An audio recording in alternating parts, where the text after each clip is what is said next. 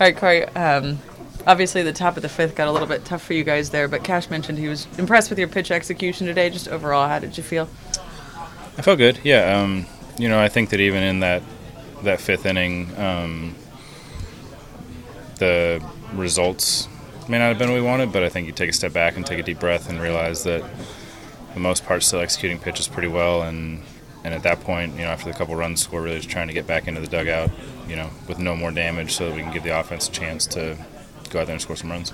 Were you impressed with how seamless it was with Bethancourt, and, and was it seamless from your perspective? Yeah, I mean, I think you know we we talked about we talked for five ten minutes before uh, you know we met the Snides before the game, and then did our normal meeting beforehand, and you know I think like we said yesterday, uh, having that conversation, just kind of making sure we're both on the same page, and you know he knows what I want to do, I know what he wants to do, that sort of thing. Um, I think that makes it easier once you go out there and actually start getting in the flow of the game.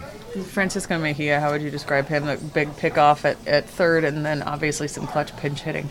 Yeah, he only played three innings, but it made quite an impact on the game. But the way you guys kind of held it together after that unfortunate fifth inning, it seemed like the breaks were kind of going against you, the couple runs score and the bloops and things like that. But then to come back and, and be in a position to take advantage.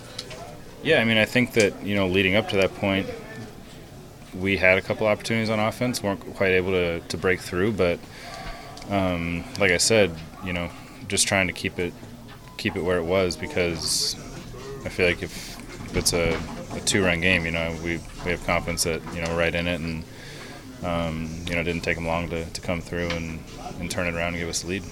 Corey, what do you feel like you executed well, especially facing that team second time in a row, second straight start? Um, I think it's just executing all my pitches and keeping them off balance. I mean, I feel like today was was a grind. Um, just in fact, you know, facing them second time in a row, probably, uh, you know, like we talked about yesterday, that that familiarity from seeing them five six days ago and, and them seeing me five six days ago. Um, but I think when when I needed to, I was able to execute pitches pretty well. How quickly was it for you to um, get on the same page with Bethancourt throwing to him for the first time? I think it was pretty easy. Like I said, we talked about it beforehand. Um, we had a pretty good, pretty good game plan coming into it uh, on what we both felt like we needed to do. So I think it was pretty easy.